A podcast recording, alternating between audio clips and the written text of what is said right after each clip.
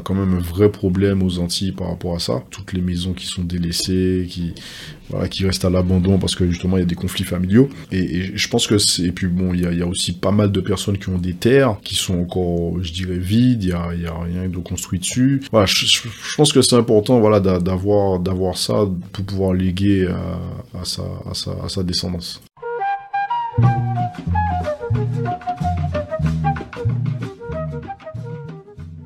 Salut à toi qui écoutes, bienvenue sur Dom Podcast, le podcast Outre-mer. Ici, on raconte le parcours de vie des personnes originaires de Guadeloupe, Martinique, La Réunion, Guyane et Mayotte. Nous sommes plus de 2 millions et nous voix compte, et j'ai décidé de te les partager. Si mes épisodes te plaisent, j'invite à les partager autour de toi, les liker, à les commenter. Pour me soutenir, n'hésite pas à t'abonner à mon Patreon, le lien est en description. Retrouve mon actualité sur Instagram, Dom Podcast, et je te laisse avec l'épisode du jour. Aujourd'hui, je suis avec euh, Pascal, un Martiniquais de 36 ans. Alors Pascal, tu as eu plusieurs casquettes dans ta vie, mais euh, depuis 2016, tu es agent immobilier et en 2020, tu as lancé ta propre agence immobilière. Comment vas-tu Pascal? Bah écoute, ça va bien Nico. Euh, très bien.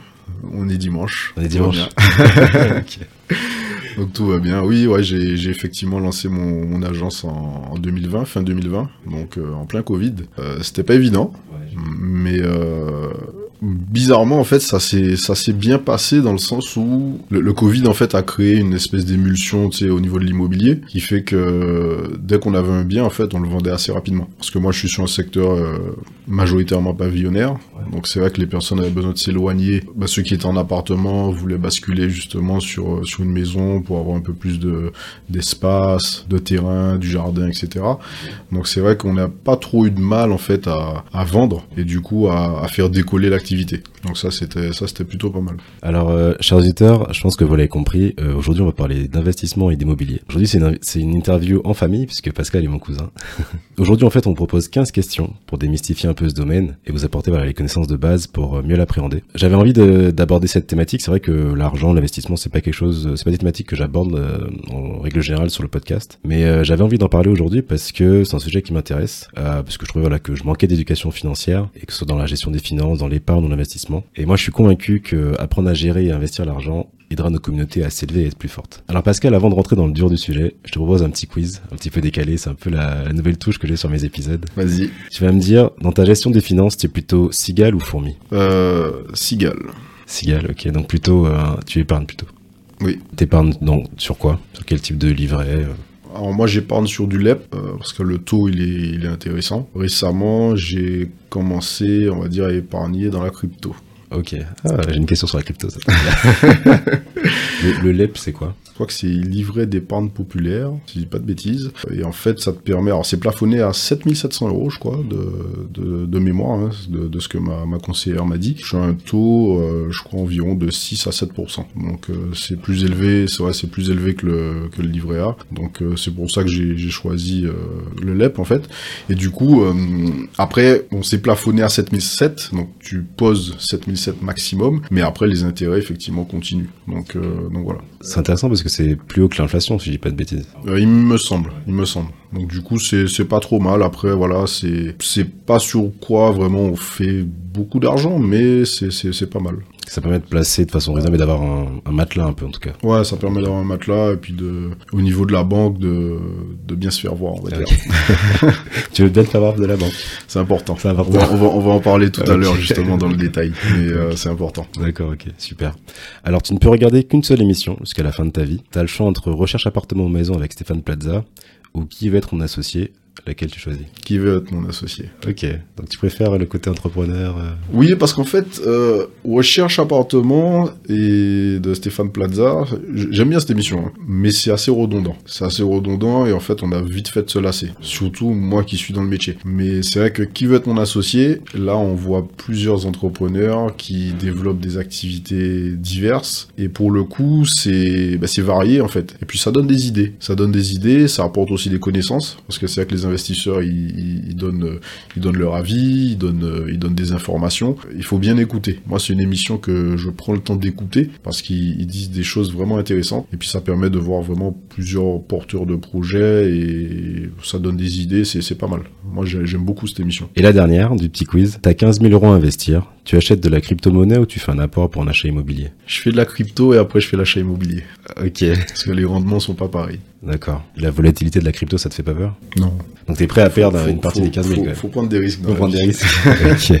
C'est comme ça qu'on avance. C'est vrai, c'est vrai, c'est vrai. Mais euh, non, l'idée, l'idée justement, c'est de pouvoir faire levier avec la crypto pour après justement faire l'achat immobilier. Tu vois, c'est ça qui est intéressant. Donc après, il y a un- il y, a un risque, il y a un facteur risque, mais après, il y a, ça dépend après de comment on investit et tout. Après, je suis pas, je suis vraiment un néophyte là-dedans. Je pourrais pas expliquer des choses sur la crypto, mais en tout cas, il y a des choses que j'ai compris, qu'on m'a expliqué, qui sont, on va dire, sûres. Et du coup, je me base là-dessus justement pour pouvoir faire levier, pour après justement, par rapport à ta question, de partir sur l'achat immobilier. Bah justement, on va rentrer dans le vif du sujet. Euh, donc, on vous a préparé 15 questions, euh, voilà, pour donner un peu les bases du, de l'investissement dans l'immobilier. Pour toi, est-ce que c'est mieux de louer ou d'acheter? Là, on parle d'investissement, d'accord. hein. Oui. Pour moi, c'est mieux d'acheter. Si tu veux investir, voilà, c'est sûr qu'il faut passer par l'achat immobilier. Après, ça demande une certaine organisation, mais euh, on va dire dans la vie de tous les jours, être en location, c'est pas, pas non plus quelque chose de, enfin, c'est pas quelque chose qui me choque. Parce que quand tu regardes, en fait, tu as, tu as beaucoup de personnes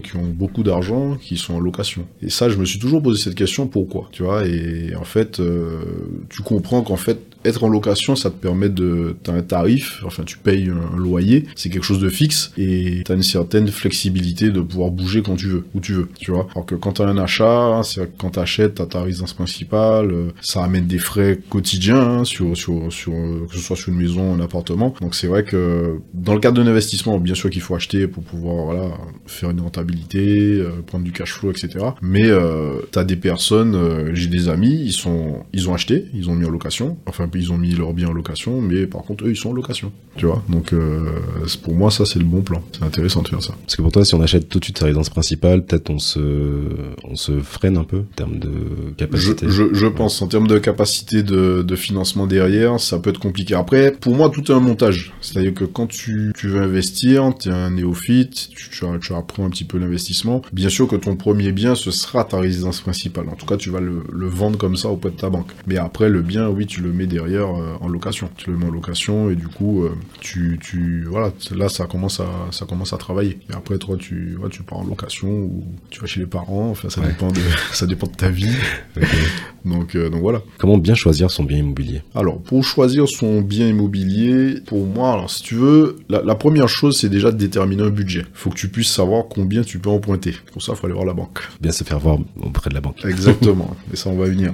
Mais c'est vrai que la première chose, c'est déjà d'établir son budget. En fonction du budget, on sait où où on peut acheter et ce qu'on peut acheter. Après, c'est de déterminer le secteur. Quelle ville qu'on veut cibler ou quel quartier précisément qu'on veut cibler. Donc c'est, pour moi, c'est un entonnoir. C'est budget, secteur. Et après type de bien. Si on part sur une maison, si on part sur un appartement, F2, un studio, F3, euh, un immeuble de rapport, voilà, ça ça dépend. C'est mais pour moi effectivement, pour choisir déjà il faut voilà, il faut déjà cibler tout ça en entonnoir et après tactiquement aussi ne pas je dirais ne pas aller peut-être au max de son budget parce qu'après c'est c'est bien aussi de pouvoir cibler des biens qui méritent par exemple des travaux. Voilà, comme ça ça te permet euh, enfin l'idée c'est d'avoir aussi une enveloppe travaux, comme ça ça te permet de ben, de retaper euh, le bien et lorsque tu le mettras en location, bah, tu, tu, vas proposer quelque chose de, de quali, quelque chose avec euh, voilà, des, des prestations, de la qualité, et forcément ça va mieux se louer. Donc, euh, donc pour moi ça c'est ça c'est important. Et après euh, faut chercher aussi le, le temps de recherche aussi pour moi est important. Faut faut vraiment prendre le temps de chercher, faut pas se précipiter. Pour moi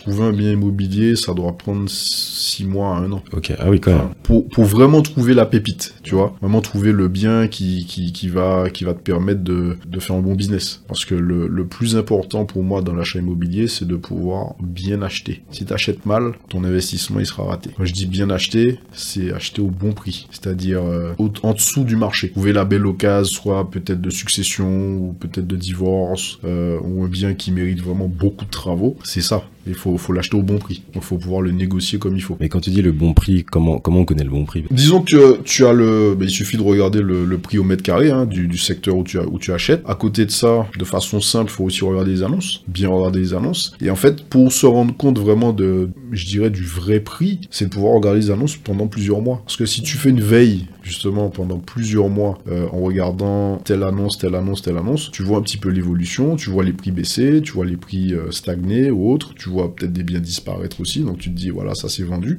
et, ça te permet en fait de jauger euh, un petit peu. Enfin moi quand je me mets à la place de quelqu'un qui veut investir, qui, qui n'a pas toutes les armes qu'il faut, hein, parce que moi en tant qu'agent immobilier, c'est que j'ai des outils qui me permettent d'avoir de, un paquet d'informations, mais c'est vrai que ne serait-ce qu'en regardant les annonces, ça te permet déjà de, de, jauger un petit peu les prix, sur en tout cas sur, sur du moyen terme, c'est-à-dire sur du 2, 3 mois, 4 mois, 5 mois, ça te permet de voir vraiment où t'en es au niveau des prix. Et ça c'est ça c'est important qui fait que derrière, euh, tu peux pas te planter. Et après, il faut toujours négocier. Ouais, c'est sûr, bah, ça c'est clair.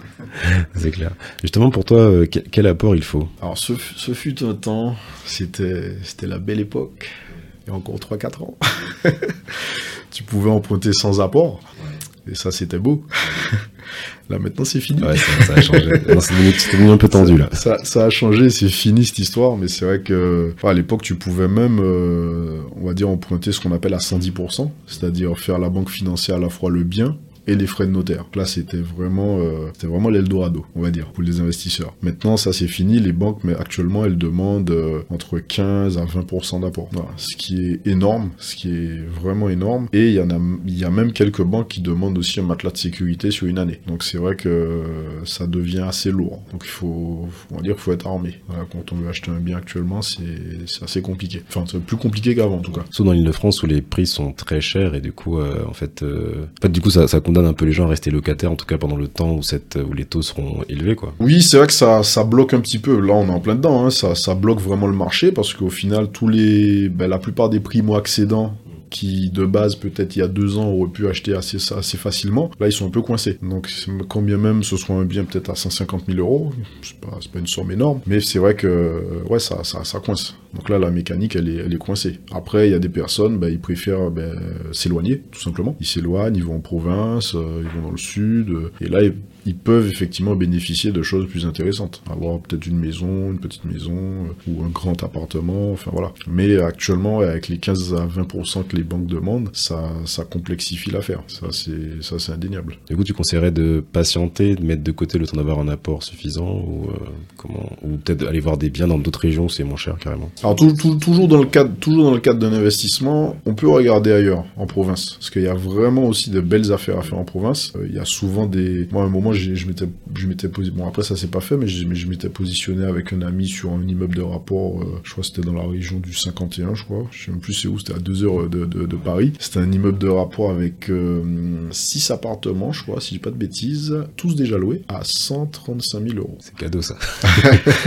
voilà, c'est vrai qu'en tant que francilien, on peut dire que c'est cadeau. Ah Donc c'est vrai qu'il y a, y, a, y a des pépites comme ça en fait en, province, et c'est vrai que c'est super intéressant, surtout que les loyers, euh, bah, en fait, ils étaient les locataires. En fait, c'est la CAF en fait qui leur payait le loyer quasiment, parce que c'était des loyers à peu près de 300 à 400 euros, et c'était la CAF qui payait quasiment la majorité du loyer. Donc on est assuré d'être payé. Donc ça aussi c'est plutôt pas mal. Donc du coup, euh, non non, y a en province il y a des choses. Après, ça peut freiner certains parce qu'ils se disent voilà c'est un peu loin, il faut s'il y a un souci il faut y aller, etc. Mais je pense que c'est c'est un petit risque à prendre parce qu'il y a vraiment de belles affaires en, province. En Ile-de-France, c'est un peu plus compliqué. Et puis, il faut avoir le budget, faut avoir un budget conséquent. Est-ce que tu aurais des, des, tips, du coup, pour euh, négocier avec la banque? Quand on arrive euh, pour la première fois, on a notre dossier, nos fiches de paie, voilà, tous les documents qu'il faut. Quelle attitude, quelle attitude qu'il faut avoir? Et est-ce qu'il y a des, des choses à dire ou ne pas dire, par exemple? Alors, quand on va voir la banque, pour moi, c'est comme un, c'est comme un entretien d'embauche. C'est comme un date. C'est, c'est pareil. Faut, faut, faut mettre une attitude. Il y a, y a, il y a des éléments à prendre en compte. Donc, pour moi aussi, il faut avoir un dossier complet, puisque la banque, elle demande quoi Elle demande. Bon, après,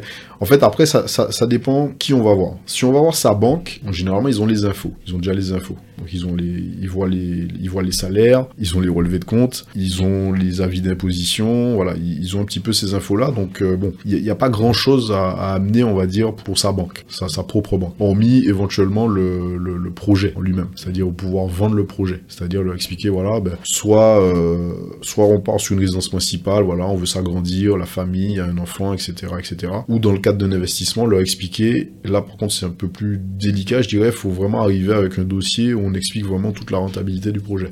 ça c'est important. Que si on arrive comme ça et on n'a pas de chiffres, le banquier ça lui parle pas. Faut vraiment faire un dossier complet, on explique voilà les loyers qu'on peut en tirer, ce que ça va générer en termes de, revenus, la rentabilité, euh, le cash flow qui va être dégagé, les charges qui incombent au, logement. Voilà, faut, faut vraiment arriver avec quelque chose de complet pour que le mec il se dise euh, ah, il a, il taffé son dossier. Et là tout de suite, voilà, tout, est une histoire d'attitude. Et, là le, le, banquier vous prend au sérieux. T'es plus crédible quoi. Exactement. Voilà. Donc c'est vrai que ça c'est ça c'est important. Par contre, si on va voir une banque qu'on ne connaît pas, là effectivement, faut vraiment mettre le paquet. Faut déjà avoir effectivement ses relevés de compte, ses, ses, avis d'imposition, ses, ses, fiches de paye, le dossier si c'est de l'investissement. Voilà, faut faut montrer patte blanche et faut faut être cohérent aussi dans le discours, pas essayer d'inventer des choses ou de mentir. Euh, voilà, ça ça sert à rien. C'est comme un entretien d'embauche. Hein. faut arriver avec ses armes et faut se défendre, faut se vendre. Pour toi, c'est mieux d'acheter dans le neuf ou dans l'ancien? Alors, moi j'ai ma préférence. Après, euh, bon, c'est, ouais, chacun son, avis là-dessus, mais moi je pense que c'est mieux d'acheter dans l'ancien. Parce qu'en fait, l'ancien, c'est, de la certitude. C'est de la certitude. C'est-à-dire que quand on achète un bien qui, a déjà un vécu, donc qui a déjà peut-être 10, 20, 30 ans, 50 ans, on sait ce qu'on achète, on a une, antériorité au niveau de, bah, par exemple, si on parle d'un appartement, on a une antériorité au niveau de la copropriété, donc on a des, on a des PV d'AG qu'on peut consulter, puisque depuis la loi Allure, on a obligation de fournir ces éléments-là aux, futurs acheteurs. Donc ces trois ans, les trois derniers PV d'AG doivent être fournis, s'il y a des PV extraordinaires aussi, ils doivent être, ils doivent être fournis. Donc on a une antériorité aussi sur tout ce qui est taxes foncières, enfin facture, tout ça, euh, ça c'est normal, mais ça nous permet de savoir vraiment où on va. Et puis même visuellement, j'ai envie de dire, euh, que ce soit une maison ou un appartement, ben on voit que peut-être en 30 ans, 40 ans, ça va pas bouger. Parce que le problème, c'est que maintenant, le neuf, ils font des logements très rapidement. En 18 mois, on a des immeubles qui poussent. Et ça arrive assez souvent qu'il y ait des malfaçons et des problèmes. Donc après, bien sûr, il y a ce qu'on appelle la décennale, la, la dommage ouvrage. Mais le problème, c'est que moi j'ai déjà vu le cas, euh, ils font traîner avant de pouvoir faire les travaux remboursés, etc.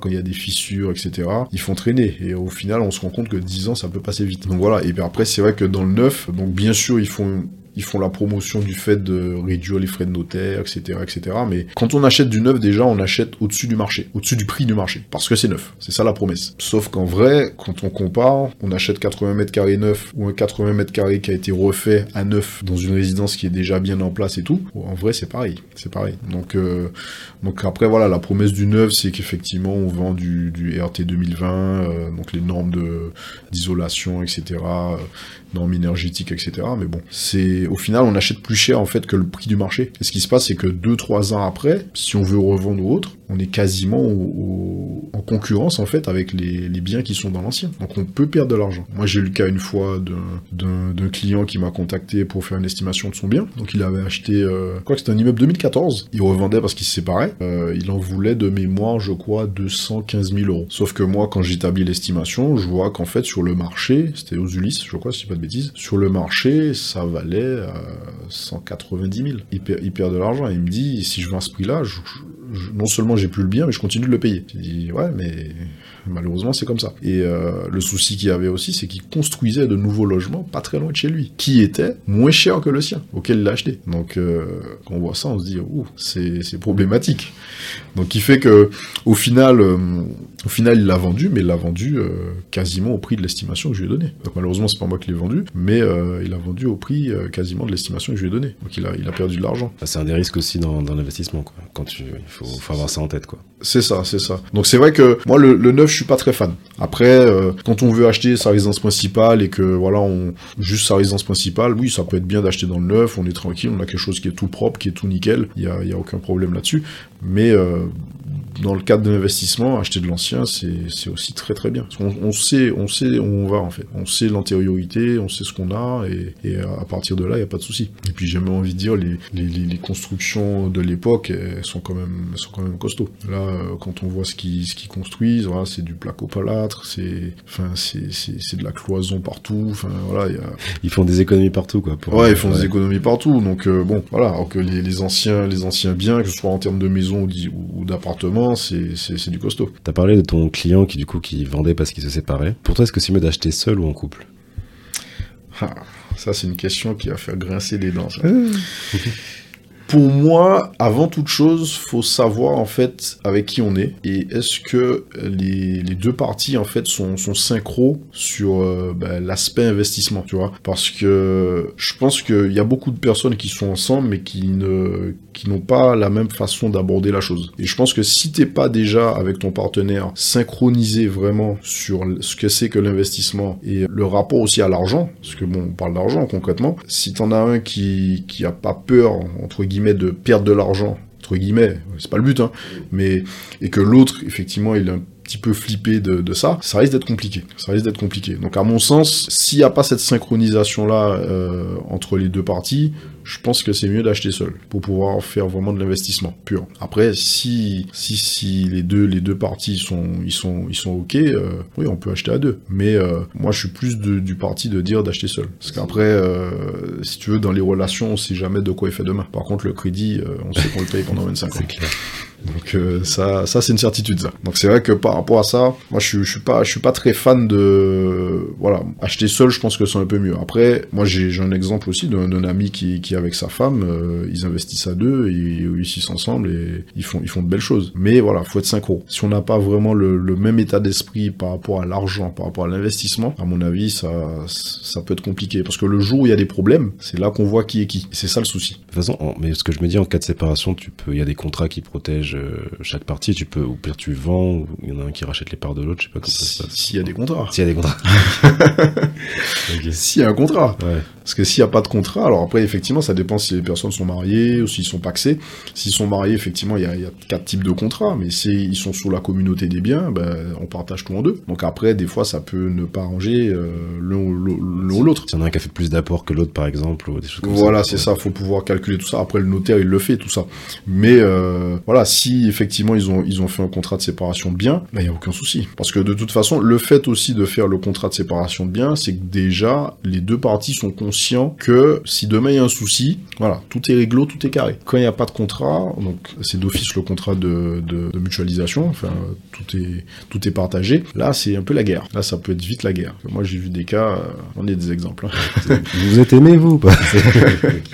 Voilà, ça, ça peut ça peut vite partir en, sucette. Hein. Parce que quand il y a des sommes des sommes d'argent très importantes. Euh, bah, quand on a des maisons qui valent 500 000 euros euh, et plus, et puis il y a aussi d'autres biens à gauche à droite, des appartements par-ci par-là, c'est vrai que ouais, ça peut être vite problématique. Donc euh, du coup, euh, c'est important effectivement de faire un contrat lorsqu'on se marie, lorsqu'on fait un pax, etc. Faut bien tout ficeler parce que euh, c'est beau l'amour, mais ça a certaines limites. Voilà, c'est ça le souci en fait. Ça, ça, c'est le concret. Après voilà, bon, ce que je dis, ça peut peut-être pas plaire à certains, mais mais euh, faut, faut rester aussi pragmatique. Bah, sur, enfin, au vu des enjeux, en fait, c'est que au moment T, tu te dis, enfin, tu t'imagines jamais que la personne en face peut te faire des, des choses aussi, euh, comment dire, dire méchantes, enfin, peut te nuire à ce point, mais quand effectivement. Euh, quand on parle d'argent, il y a, là, on, on, voit vraiment la vraie nature des ça gens. Ça change les gens. c'est ça, ça change un peu les gens. C'est pour ça, enfin, ça change pas les gens parce qu'en fait, ça montre qui est, qui est vraiment la, la, la personne en vrai. C'est ça en fait. Donc c'est pour ça que, voilà, on, on, on sait pas. C'est vraiment dans ce genre de situation quand il y a séparation qu'on voit vraiment qui est qui. Donc c'est pour ça que quand on est dans le cadre d'un investissement, à mon sens, faut se protéger un minimum. comment on fixe le prix d'un loyer? Alors, le prix du loyer, déjà, sur certaines zones, les zones tendues, il est réglementé. Qu'on peut pas non plus s'amuser à mettre des prix euh, un petit peu comme on veut. Après, il y a certaines zones, bah, les zones qui sont pas tendues, on peut, euh, voilà, on peut mettre, je vais pas dire ce qu'on veut comme, prix, mais euh, là, on peut, peut s'amuser, ouais. entre guillemets.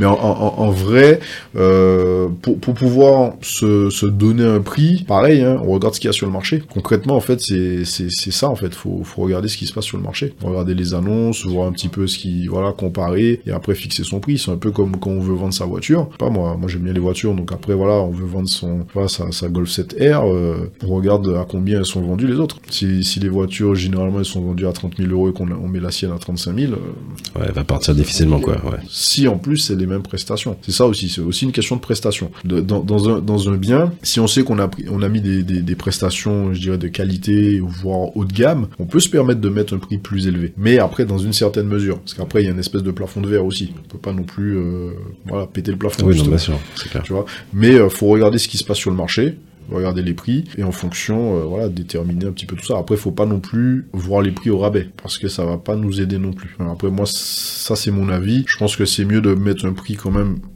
assez cohérent avec un, voilà dans, le prix du marché mais après proposer des qualités euh, des prestations de qualité qui font la diff par rapport aux autres. Se démarquer. Voilà t'es en haut du panier et après voilà il y, a des choses à faire hein. c'est tout bête mais par exemple faire faire faire des photos c'est important faire des belles photos. Des fois, on voit des annonces, il euh, y a des photos, c'est. Mais en vrai, c'est un vrai savoir-faire. Même sur enfin, Airbnb, ils ont, je crois qu'ils ont uniformisé ça et tout. Mais même, tu vois, sur le bon coin, des fois, tu sens que bon. Non, sur, le bon coin, il y a à boire et à manger. Il bah, c'est du n'importe quoi. Oui, non, mais ça. tu, tu, vois que les gens, c'est, bah, ils ont ah, avec leur téléphone, ils font, les choses à l'arrache. C'est pas fou, quoi. Ouais. Ils ont, ils prennent les. Bon, moi, donner une petite anecdote. Une fois, j'ai, alors je faisais ce qu'on appelle de la pige. Donc en tant qu'agent immobilier, on regarde un petit peu les annonces de particuliers pour les contacter, pour essayer de récupérer le mandat. J'ai vu un appartement qui était à vendre sur le bon coin. Donc du coup, euh, elle avait mis euh, trois photos. Et la première photo, je te jure, c'était la photo d'une table. C'est-à-dire qu'elle avait pris le salon, mais en fait, dans le salon, tu voyais que la table. Et j'étais avec mon collègue, on rigolait de ça. franchement, j'avais envie de lui envoyer un message, lui dire eh, combien elle, coûte la table? Vous la vendez combien la table? Parce que c'est du n'importe quoi. en fait, elle vendait une table. La première photo, donc la photo d'accroche, parce qu'en fait, quand tu scrolles sur ton application, sur le, t'as tous les biens qui sont, t'as tous les biens qui sont affichés. Tu t'es d'abord attiré par une photo. T'es attiré par une photo. Mais quand tu vois juste une table, tu vois pas une pièce. Oui. Tu vois une table. Bien sûr. C'est fou. Ah ouais, grave. Surtout quand t'as pas tapé euh, table sur le bon coin, t'as as, tapé appartement maison et oui. du coup ouais, ça, ça décrédibilise un tu, tu vois des salons, tu vois des jardins et tu vois une table. c'est beau ça. Tu lui as rien dit sur ta photo? Non, non, j'ai après je me suis dit non, euh, je veux pas parce que bon, comme c'était un peu mon marché, je me dis, je vais pas, je vais pas, je vais pas me griller non plus. non, mais juste, juste lui dire, euh, peut-être, je sais pas si vous proposez ça des photographes qui se déplacent chez les particuliers. Si, alors moi, moi, je fais appel à des photographes professionnels, justement. C'est-à-dire que moi, dans, dans le cadre d'une exclusivité, je fais appel à un photographe professionnel, justement, qui est spécialisé dans les photos de, de maisons, d'appartements, et on fait des shootings. Et au-delà de faire des photos, on prépare aussi le bien. Ça aussi, c'est important. On le prépare. C'est-à-dire qu'on dit aux, vendeurs, voilà, faut déjà que la maison soit propre et rangée. Ça, c'est pas évident pour tout le monde. C'est la, ça, ça, ça paraît ça, basique, ça, paraît basique, mais c'est pas si basique que ça. Parce que moi, j'en ai vu des choses. Alors, pour la plupart des gens, oui, c'est basique, mais euh, il y a certaines personnes, pour eux, euh, enfin, il y a certaines personnes, ils pensent que chez eux, c'est propre. Sauf que non. Donc quand on arrive, on voit des choses, on se dit, oula, il y a un travail. Donc avant que le photographe arrive, euh, alors moi je fais en sorte de, de, tout le temps être là pour les rendez-vous, parce que justement je ne veux pas être surpris. Je veux pas envoyer le photographe, et après quand il m'envoie les photos, je vois que ça me plaît pas, tu vois. que moi j'ai une certaine exigence, enfin moi je suis un secteur aussi qui est, qui est majoritairement pas, qui est majoritairement pavillonnaire, donc c'est une catégorie CSP+. Tu peux pas, euh, quand tu veux attirer un acheteur, tu peux pas mettre des photos euh, qui sont qui sont nuls. Oui, bien sûr.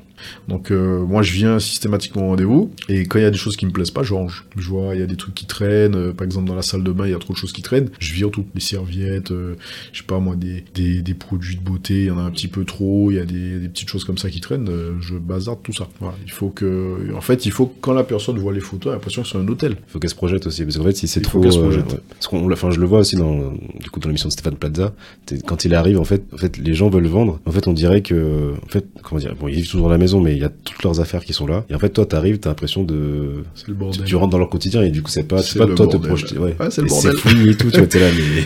Ouais, non, Fais de la place, tu vois, parce que.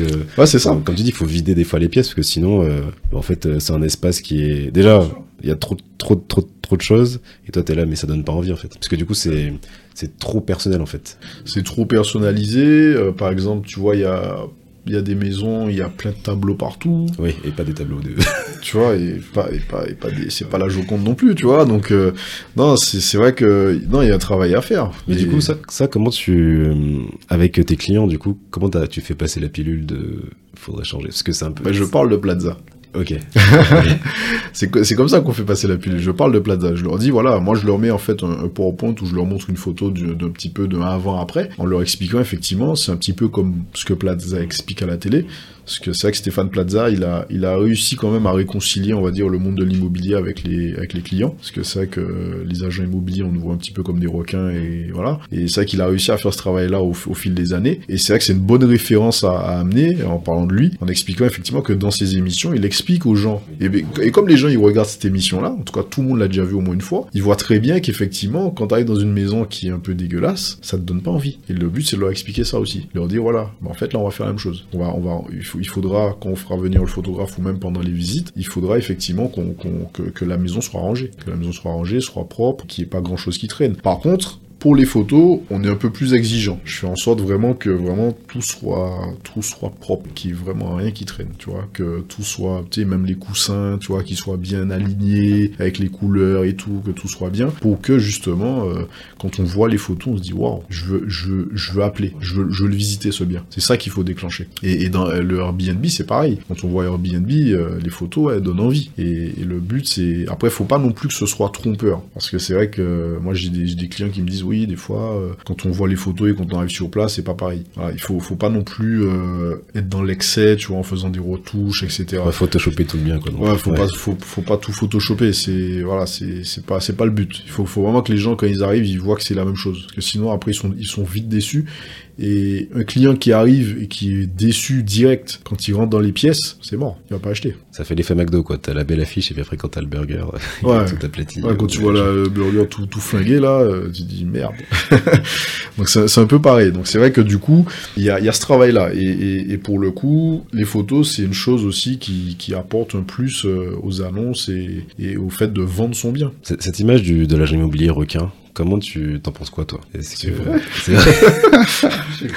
C'est vrai? vrai. Il a le nez devant tout le monde. Non, non, mais c'est vrai. En fait, si tu veux, moi, moi, moi, je suis pas, je suis pas comme ça parce que c'est pas ma philosophie. Mais euh, oui, c'est un monde de requins. On parle d'argent. Partout où on parle d'argent, il y a, y, a, y, a des, y, a des, y a des personnes qui, qui ont des, qui ont les dents longues. Mais après, tu, tu peux avoir les dents longues et être correct dans ton métier. Et moi, je pense que je le suis. Mais il y en a, ils sont, ils sont pas corrects. Et ça, il y en a partout, malheureusement. Mais ça, ça reste un beau métier. Mais c'est vrai que, malheureusement, c'est, après, c'est une question de, à la fois d'éducation ou de, de vécu, je sais pas. Mais il y a des gens, ils font très très bien leur métier. Ils sont pas, ah oui, ils sont là pour gagner bien leur vie, etc. Mais euh, ils sont corrects avec les personnes. Il y a un respect mutuel. Il y a, un respect mutuel, il y a un respect des vendeurs, des acheteurs. Il y a aussi un respect dans le discours. Parce que le but, c'est pas non plus de, c'est pas non plus de mentir aux gens. Oui pas là pour mentir aux gens. De toute façon, après, ça, ça, ça retombe sur nous, de toute façon. Ça retombe sur nous. Dans, dans ce métier-là, tu peux pas, tu peux pas, euh, au bout d'un moment, on saura ce que tu fais. Si tu fais les choses mal, on, on le verra. Moi, j'ai plein d'exemples comme ça, donc voilà. Mais quand tu fais bien ton métier, que t'es,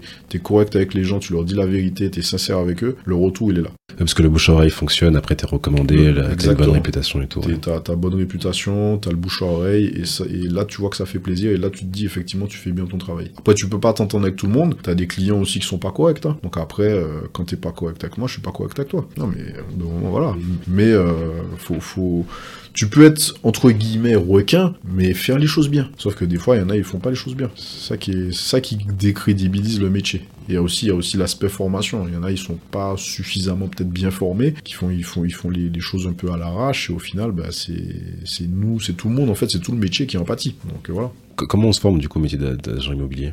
Alors tu as, as, plusieurs, as deux, pour moi tu as deux grandes étapes. Tu as soit les études, mmh. donc tu fais un BTS euh, PIM, donc euh, profession immobilière, ou tu as l'aspect on va dire reconversion. Mmh. Parce qu'en fait il faut savoir que tu as à peu près 60% ou peut-être même un peu plus des agents immobiliers, c'est des personnes qui sont en reconversion, mmh. qui n'étaient pas du tout dans le, dans le métier d'immobilier, un peu comme moi d'ailleurs, hein. j'étais pas du tout dans le métier de l'immobilier, et du coup euh, je me suis lancé. Alors moi je ce que je pense qui est peut-être le mieux quand tu veux démarrer dans l'immobilier, enfin en tant qu'agent immobilier, c'est de démarrer dans, une, dans un gros réseau, dans une grosse franchise. Je pense que c'est le mieux parce que vraiment tu es, peut-être beaucoup mieux encadré que dans, dans, un réseau de mandataires. Alors attention, je suis pas en train de dire que les réseaux de mandataires, euh, parce qu'eux ils forment très bien aussi. Mais c'est vrai que dans un réseau immobilier euh, classique, je dirais, hein, tout ce qui est euh, la forêt, Orpi, etc., tu quand même pas mal encadré et du coup c'est là vraiment que tu peux vraiment bien apprendre le métier et tu suivi T'es pas, t'es pas, t'es pas tout seul. Voilà. Donc après, je suis pas en train de dire que, parce que sinon il y en a qui vont se fâcher.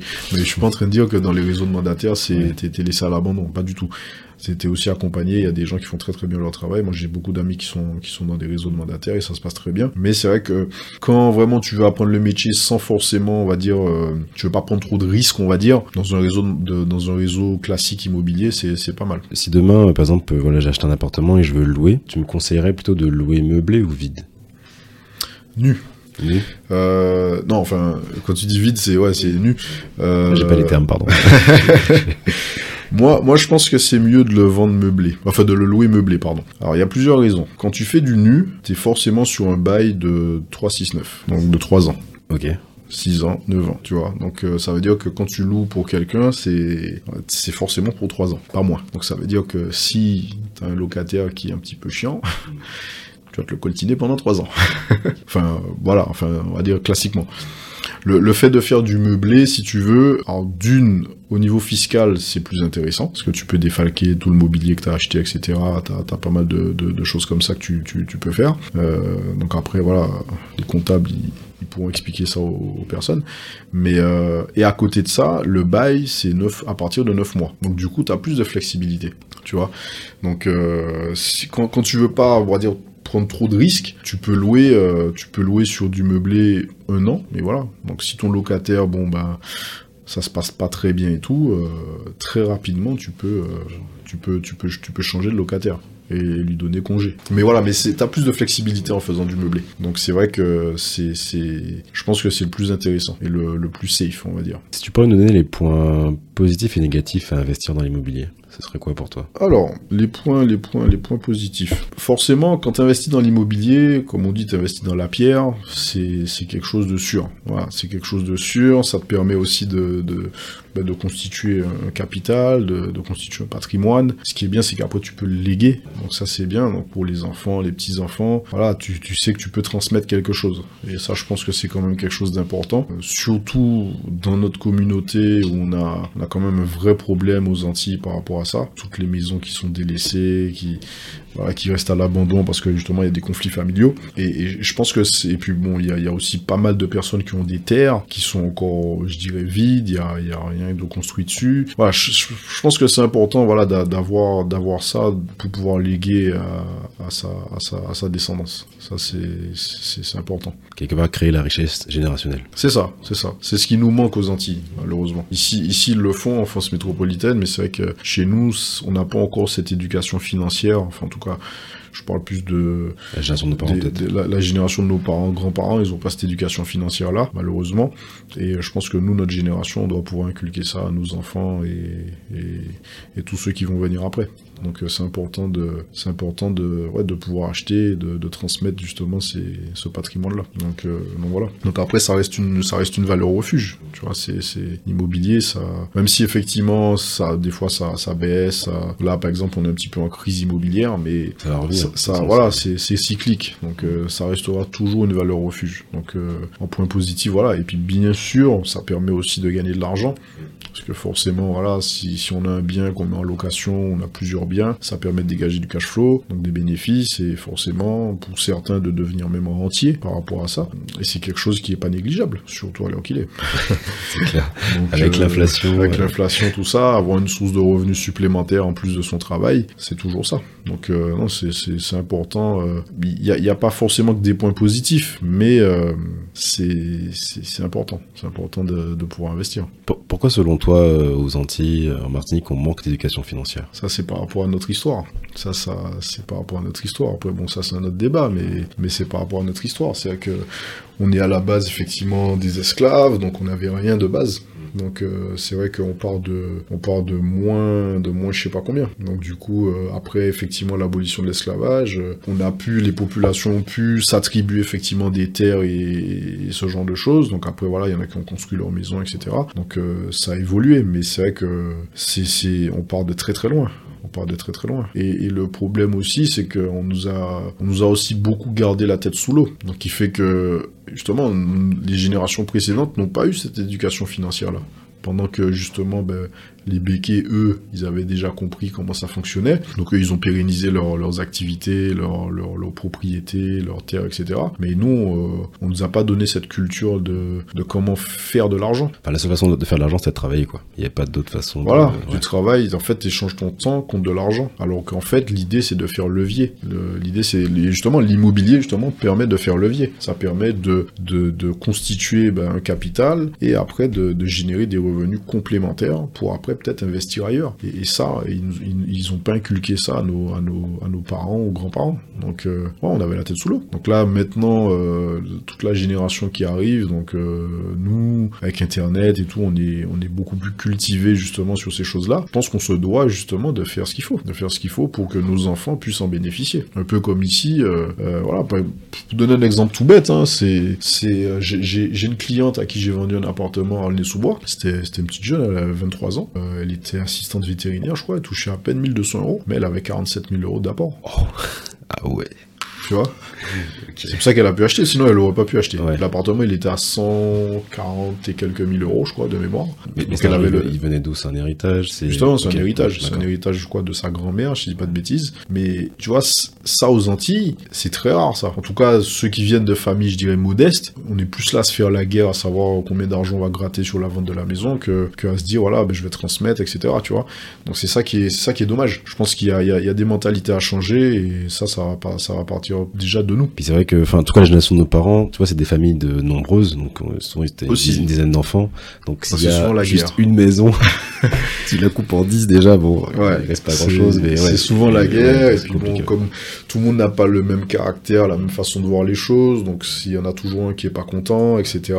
Donc c'est vrai que ça, ça pose souvent des problèmes. Parce qu'effectivement, famille nombreuse, 5, 6, 7, 8, 10 enfants, il faut se mettre d'accord et c'est très souvent compliqué. C'est pas, pas évident, c'est pas toujours évident. Mais voilà, mais quand je vois effectivement le cas de ma cliente, je me dis, ouais, elle est bien partie. 23 ans, elle est propriétaire, elle a, elle a 47 000 euros d'apport qu'elle a injecté dans son bien, elle a acheté un F2, c'est bien, c'est bien.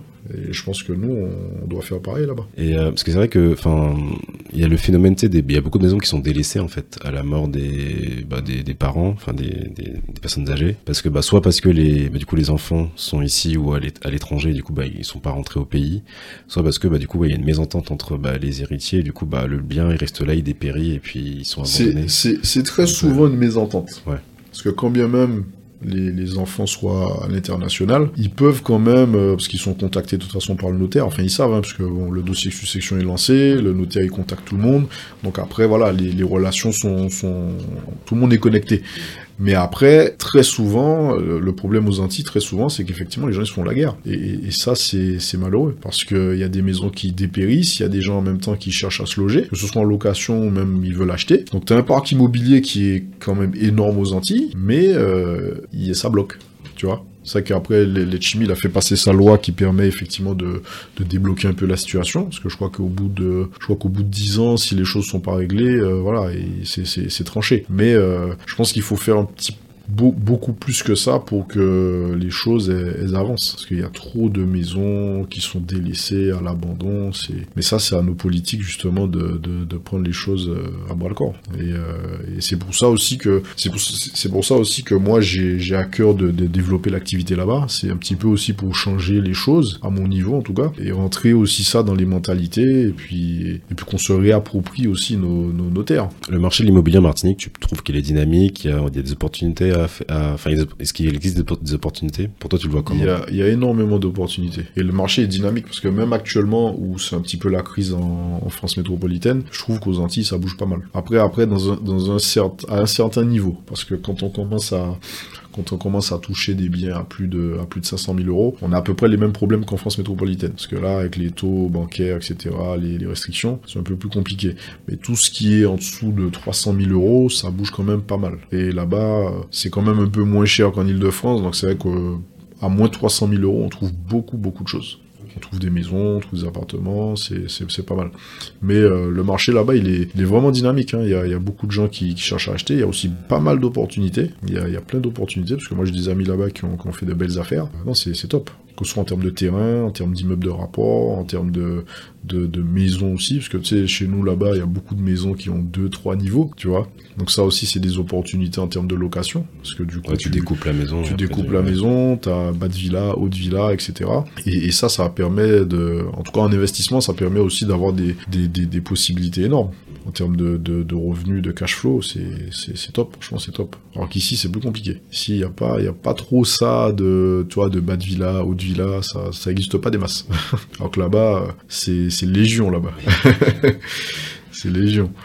T'as parlé de vouloir développer euh, du coup le marché de l'immobilier là-bas.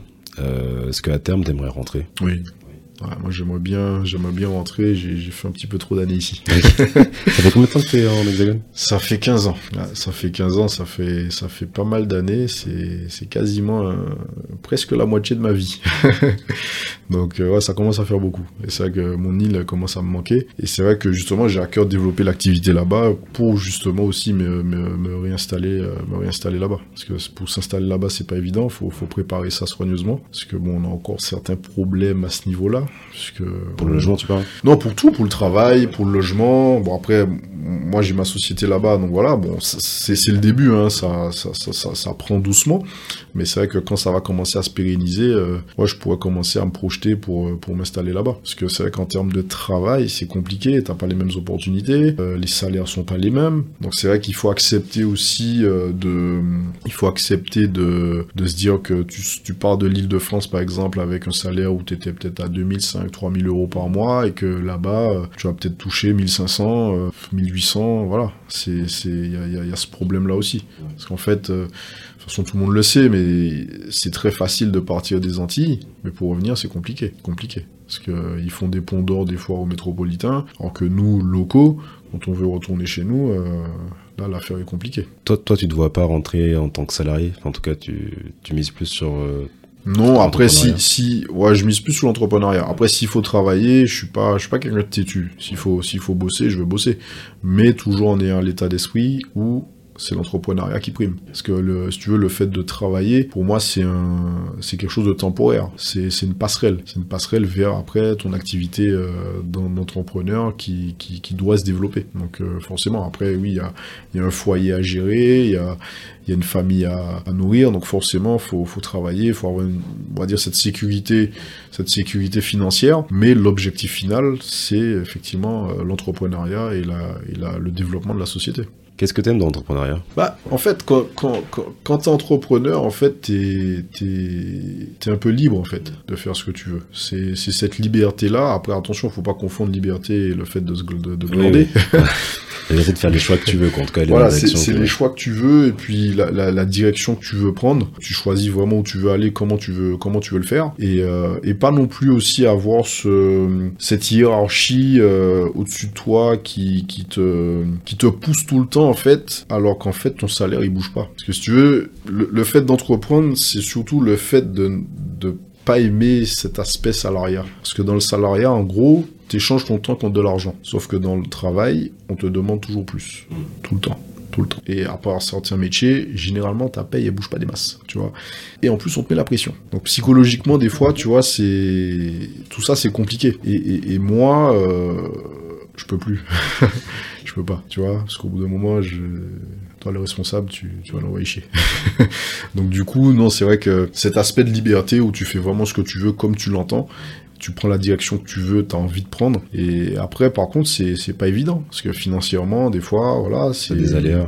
T'as des aléas, c'est c'est pas c'est pas toujours évident. Faut faut pas croire que c'est c'est c'est facile. Mais euh, tu sens que tu bosses pour quelque chose parce que c'est ton bébé en fait. Quand tu crées ta boîte, quand tu tu fais ton activité, c'est ton bébé, donc tu tu mets le cœur à l'ouvrage. Tu vois, tu tu t'investis à fond, tu fais ce qu'il faut.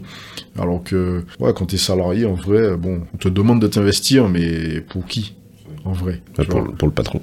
bah, il pour le patron. Donc euh, c'est bien. Le patron, il a, il a mis son, en en place son système. Mais moi, je veux être le système. Tu vois, je veux pas être dans le système. Et c'est pour ça que après mes années où j'ai appris justement l'immobilier en agence, après c'est vrai que moi, un moment, je suis, je suis parti parce qu'en fait, ça me plaisait plus dans le sens où j'allais la boule au ventre. Il y avait une ambiance qui était un petit peu, un petit peu délétère, tu vois. Le, le, le manager, il était, voilà, il, il créait tout le temps des problèmes en fait.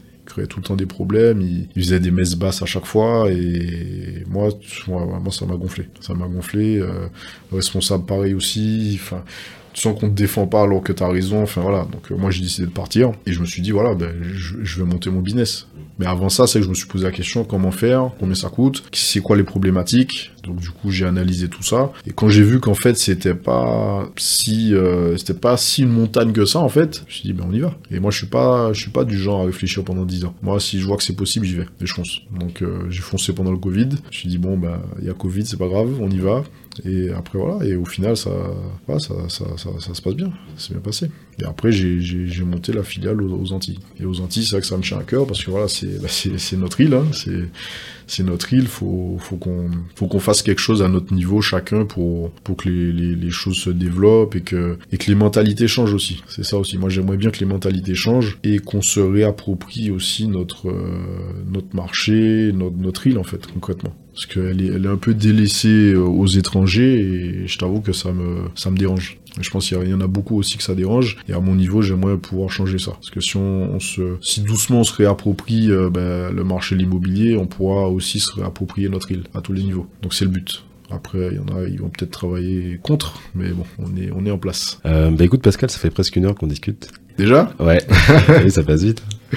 Mais euh, j'ai encore deux petites questions pour toi. Ah, dis-moi. Euh, je voulais savoir, euh, bah, du coup, qu'est-ce qui t'a donné envie de participer à ce podcast? Qu'est-ce qui m'a donné envie? Bah, si tu veux, c'est c'est l'idée de partager les idées en fait avec avec la communauté, parce qu'en fait, je pense que on est on est à la fois connecté et pas connecté. C'est-à-dire que maintenant il y a les réseaux sociaux, il y a Internet, il y a tout ça qui fait que tu vois, on est on est en relation plus ou moins éloignée, mais en même temps, il faut que les gens les gens sachent qui est là, qui fait quoi Chapecó. Tu vois, pour justement la communauté, tu vois. Et, je pense que c'est important qu'on qu'on divulgue un, maximum en fait l'information. Alors je parle pas que de moi, hein, mais vraiment tout, toutes les personnes que tu vois ou tous ceux qui font effectivement des, des, podcasts euh, pour la communauté, qu'on se connaisse entre nous pour que justement les choses avancent. Parce qu'en fait, on a, je pense qu'on a un même but commun, mais il faut qu'on soit, qu'on soit ensemble, faut qu'on soit ensemble. Et je pense que c'est en train de changer parce que j'ai, aussi des amis qui ont monté des, des, des, des business, euh, voilà, pour, pour les Antilles, pour eux, etc.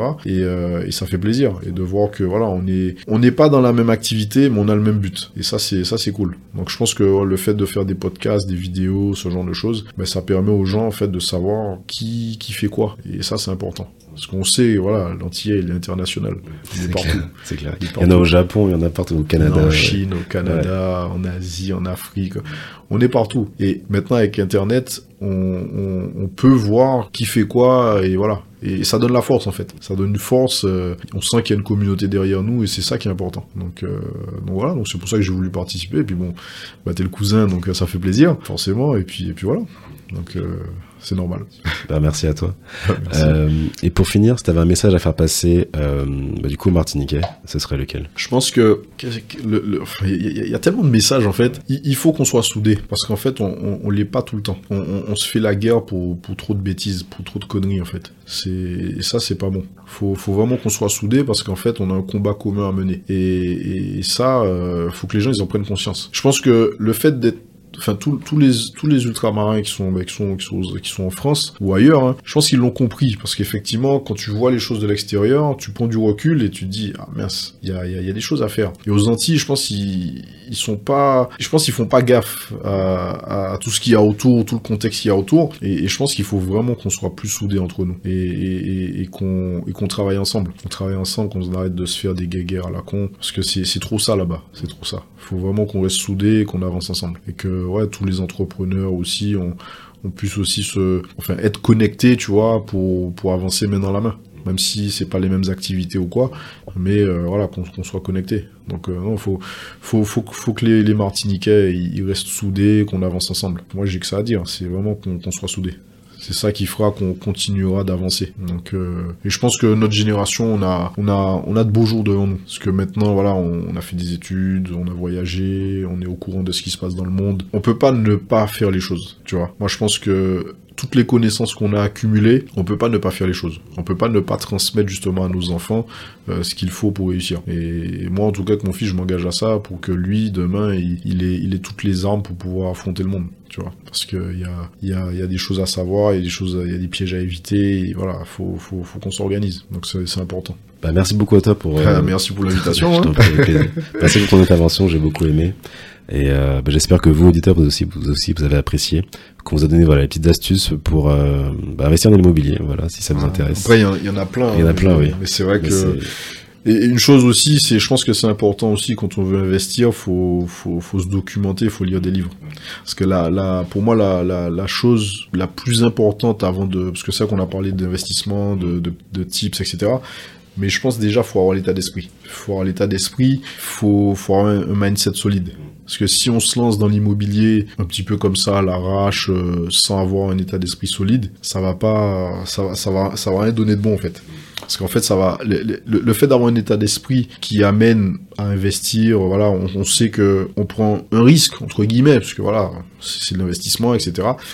Mais c'est un risque qui est quand même mesuré. Mais c'est vrai que ça permet en fait, quand on a l'état d'esprit, quand on, on, lit des livres, on, on, cultive en fait son mindset, comme on dit, ça permet de trouver les solutions aux problèmes. Parce que le souci c'est que si on se lance comme ça euh, à l'arrache, lorsqu'il y a un problème, on bug, tu vois. Alors que quand tu as cultivé ton état d'esprit et que tu sais où tu veux aller, tu sais les objectifs que tu t'es mis en place, tu sais que, voilà, malgré les difficultés, t'es es, debout, tu vas trouver les solutions. Tu vas trouver les solutions. Mais si, si t'as pas l'état d'esprit, c'est mort. Donc euh, moi je pense que voilà, les, les, gens qui, si les gens ils sont un peu fébriles vis-à-vis de l'argent, vis-à-vis de vis-à-vis de l'investissement, faut, faut, d'abord faire un travail sur soi. Faut d'abord faire un travail sur soi et après voilà. C'est comme les sportifs, hein. les sportifs euh, ils travaillent leurs muscles et le mental. Et quand tu veux faire de l'argent, que ce soit dans l'immobilier ou autre, faut aussi travailler ton mental. Faut travailler ton cerveau. Donc faut te documenter sur ton domaine bien entendu, mais il faut aussi travailler ton, ton état d'esprit. Donc il faut lire des livres de développement personnel justement pour pour justement t'ouvrir et, et, comprendre que bah, dans la vie, il n'y a rien sans rien. Tu veux, si tu veux avoir certaines choses, faut prendre des risques. Et ça passe, ça passe par là. Donc, il euh, faut cultiver son mindset et, et après, voilà, les, les, choses viendront. Bah, merci beaucoup à toi, Pascal. bah, merci à toi, Nico. Merci. À bientôt. À bientôt. Je te remercie d'avoir écouté cet épisode. Retrouve le podcast sur Instagram, Talk Podcast. Il est disponible sur toutes les plateformes d'écoute, Spotify, Deezer, YouTube, Apple Podcast et SoundCloud. Je te dis à bientôt pour un prochain épisode. Peace, Foss et un lot de soleil. Música